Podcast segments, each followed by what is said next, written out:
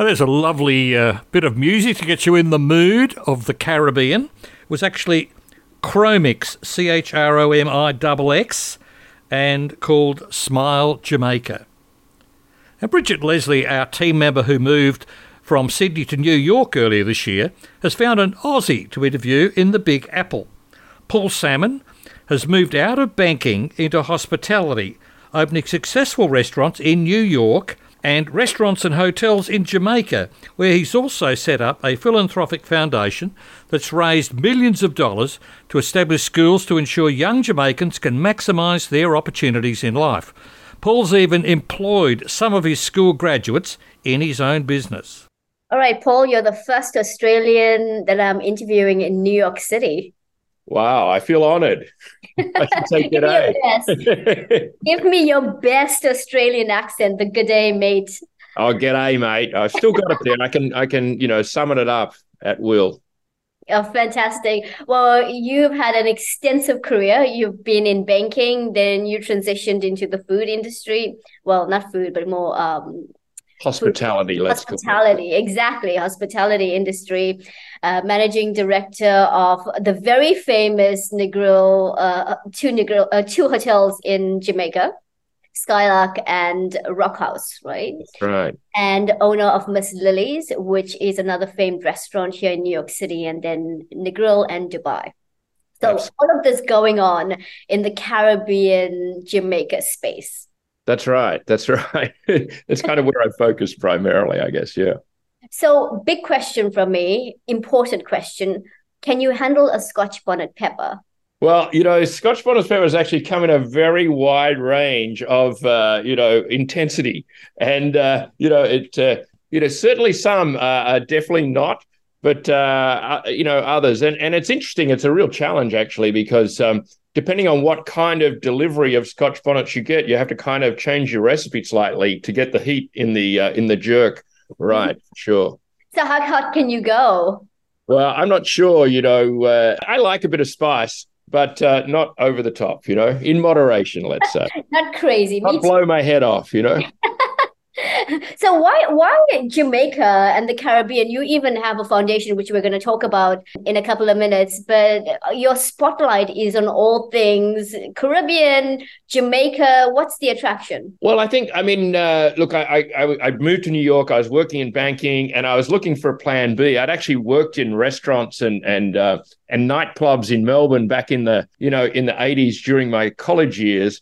And uh, I'd really had a love for that industry. I sort of got out of that and pursued this banking career ended up in New York. But I was really excited about the change that was going on to you know this boutique hotel wave that was a new kind of hospitality. And I found myself on vacation in Jamaica um, and really just fell in love with the place. And uh, it seemed like a confluence of things that came together you know um, that new trend that was going on, sort of an opportunity on the market. Didn't have a lot of money to invest, and you know, entry was not like crazy uh, um, compared to say Miami or other other places potentially. And I really fell in love with the culture and the richness of the you know the music and the vibe of the people and the the energy down there. And you know, talking about people and energy and culture, you've learned something over your 30 years about a particular island, particular culture, people's ways of working, etc. And you've invested in the community through Rock House Foundation, a, a charity event coming up in October. Let's just That's talk right. about that. I want to under, I want to know why you do what you do because you do a lot, and you even last in October 2022 recognized at the National Heroes, you know, oh, ceremony. Not a small deal at all. So let's let's talk about the why behind the foundation. I mean, I, right from the start, you know, I, I, firstly, I think it's for all my sins in my banking career, maybe, but, but looking for some penance. No, right from the start, when we started the Rock House, we, we wrote up this mission statement that was around responsible tourism. This was in 1994 when we first built the hotel. And we wanted to kind of, we set up this paradigm of responsibility and who we'd be responsible to. Obviously, you know, um, we want to make sure our guests had a great stay. We wanted to make sure that our team, you know, we shared the success with them and, and, and really valued them. We, we wanted to be responsible to the environment, but we also wanted to be responsible to the community. And out of that community commitment, we really established this Rock House Foundation you know, a US licensed charity that's also registered in Jamaica and uh, really focused on education and building building schools in the local community. Um, but you didn't just build one school; you kept going and going, and there's a there's a lot going on. I think you're being modest. We can we can expand exactly what you have done. Tell the Australians exactly, you know, what you've achieved. Right. Well, we you know we've we've kind of set up this charity. We round we now raise between you know a half a million and a million dollars a year to put into local education down there. We've got a sort of a growing community of, of, of supporters. Many of them, you know, hotel guests that have got the opportunity to come and visit the schools or have, uh, as part of our sort of a program down there and have really um, joined us in this mission. Obviously, you know, um, like a third of the, the hotel's profits go to the foundation as well. So every guest really is supporting the school just by coming through the hotels, and it's supported by, you know, um, by Skylark and uh, and Miss Lily's as well. But no, uh, you know, and, and when over the years, obviously, we've, you know, I think we've spent over $8 million now in local education, um, renovating six local schools, expanding and renovating the, um, you know, the local library. And our biggest project, which is one that we've built from the ground up, is at the SAV Inclusive School, where um, which really was inspired by one of our staff members who was talking about the lack of resources for their autistic child and uh, you know the need for kids with disabilities and so we built this inclusive model school in the local we're in this parish of um, of Jamaica called Westmoreland, and the capital of that parish is called Savanna-la-Mar, or SAV as it's known locally. And this is the SAV Inclusive School. And so it's an inclusive model school. There are about 200 kids at it now. It goes from three year olds through third grade right now, but we've committed to building it out, adding a grade each year for the next uh, decade, and we've we've we've signed a, a, um, memorandum of uh, understanding with the Ministry of Education and we'll end up with about 600 kids at that school where, uh, you know, uh, kids with disabilities learn alongside regular learners in a, or, or, you know, kids without disabilities in a kind of a, uh, an inclusive learning environment. I can imagine that when you watch these kids come through that school um, that you built, there's no greater reward because you know you you've invested personally in a child times how many other uh, individuals that come through those schools. Uh, do they end up working some of them in your hotels or how does yeah, you know, I mean, Sam, I mean, obviously the, the inclusive model school is like they're very young still, and we, we don't know. Yeah. But, but, of the, you know, our first project was back in um, uh, our first major project was back in 2004 at the local Negril All Age School, and actually, there's a great documentary on the website. If you if you go go back through it, this um, Academy Award nominated uh, documentarian made the very first video that we made, and uh, and it's sort of told through the voices of the kids. And one of the kids is now our guest relations manager at uh, at Skylark, and we've employed quite a few people that have come up through the the schools over the years and uh, and a part of our team for sure. And you know, your spotlight as well is on sustainable tourism. You mentioned that back in 1994, you're already thinking about these concepts. It became a modern concept uh, much later with climate change, etc. Um, but you talk about uh, giving back, about uh, zeroing in on the local population.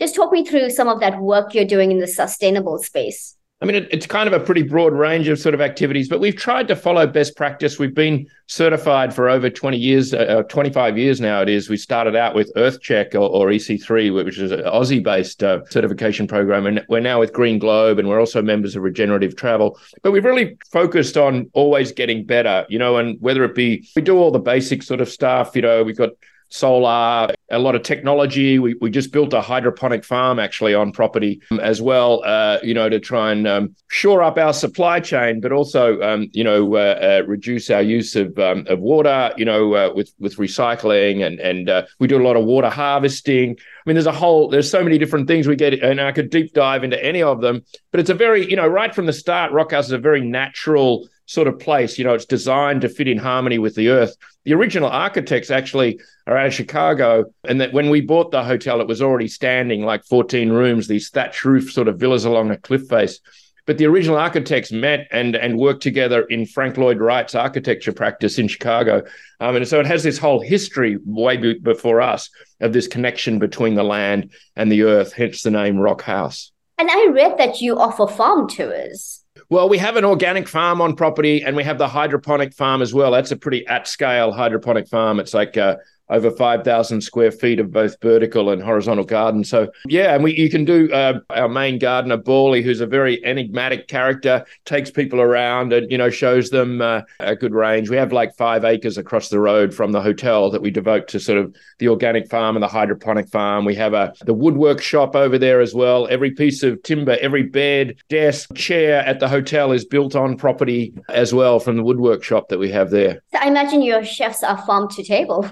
Pretty much. I mean, obviously, we're not we're not uh, farming too many proteins there, but but certainly for all of our salads, peppers, you know, a lot of our a lot of our mix comes. Uh, you know, uh, we're growing callaloo, which is the local kind of green there. So a lot of a lot of the inputs come out of the uh, the the farming that's on property for sure.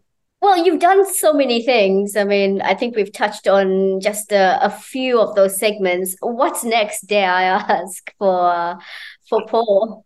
You know, we're, you look, uh, we're, we're, uh, we're, sort of very happy with the track we're going on at Skylark down on the beach. We've been expanding that property. We built another floor on top. So that's gone from 28 to, to 43 rooms. We're now working on this rooftop spa down there, which is, you know, which is an exciting development. We're building out the school, you know, as we're talking about. So uh, it's sort of more incremental. 30 years we've been at this, and it's sort of been about more continuing to grow, continuing to build our team, and and making upgrades and and and and sort of small steps rather than kind of massive ones. And I and I think that's the way to go.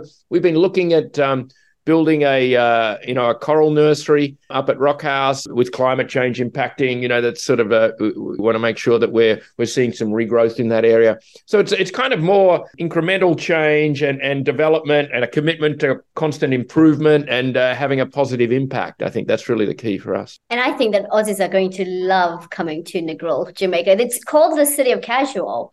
That's what I read. The capital of casual. That's right, Negril. Exactly, capital of casual and Aussies love being casual. Right. No, uh, you know, we, we we get a very disproportionate number of Aussies coming and visiting us down there, given the, the connection for sure. Well, Paul, thanks for your time. No worries. Thanks so much for having me. I really appreciate it. Bridgett Leslie there in New York, speaking with ex Melburnian Paul Salmon, a hospitality entrepreneur and philanthropist with restaurants and hotels in Negril, Jamaica. More information www.rockhouse.com.